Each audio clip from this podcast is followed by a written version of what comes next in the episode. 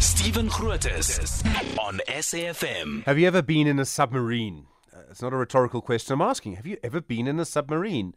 And Paul's shaking his head. Stuns is shaking his head. Amandla, I think, also shaking her head. Have you ever been in a submarine? I don't think I'd go in a submarine unless I was allowed to take a tin opener because I get a bit scared of the sort of claustrophobic space at the moment. I've been reading some novels about submarines. Very interesting life. Well, there is now the opening of, well, it's not the opening, but the only preserved naval submarine in Africa is now in Cape Town. Now, here's the change it's not at sea, it's not in the water, it's actually on these sort of massive cradles. They're huge. And, the, and it's at the Assegai Submarine Museum. The director at Damen Shipyards, which was able to actually build these cradles to look after the submarine, is Sefale Montsi. Sefale, good morning.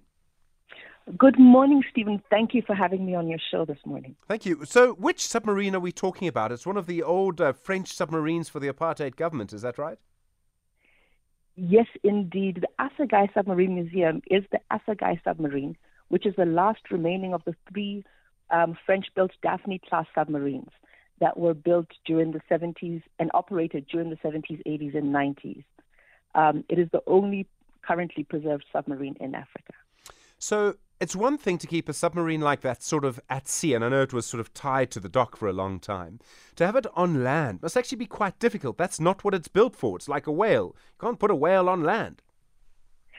Well, now that it is being repurposed as a museum, it is really the only sustainable way to maintain it.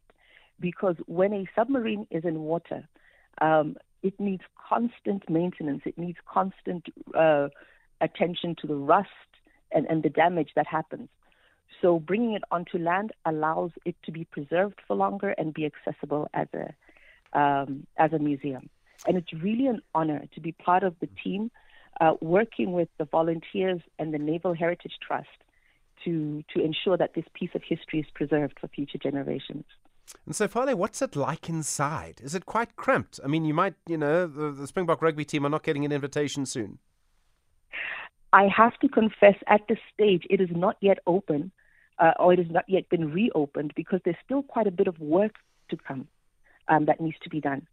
So the um, Heritage Trust is still looking to raise additional funding to um, complete the the, the, the work and um, reopen the museum.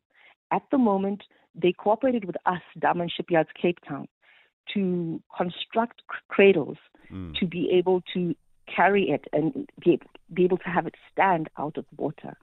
Um, it was closed for nearly eight years because of all of the damage that has happened on the outside.